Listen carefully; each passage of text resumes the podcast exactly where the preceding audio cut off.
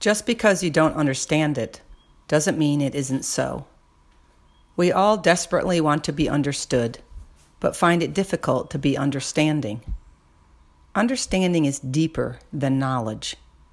You can be educated on the facts of a situation, but still not truly understand it. This is probably because most people cannot fully understand something until it happens to them. So maybe the best way to live is not to try and understand everything, but to try and avoid misunderstanding. If it's hard for you to understand, imagine how difficult it is trying to be the one trying to explain things to people who just don't get it. Be more understanding.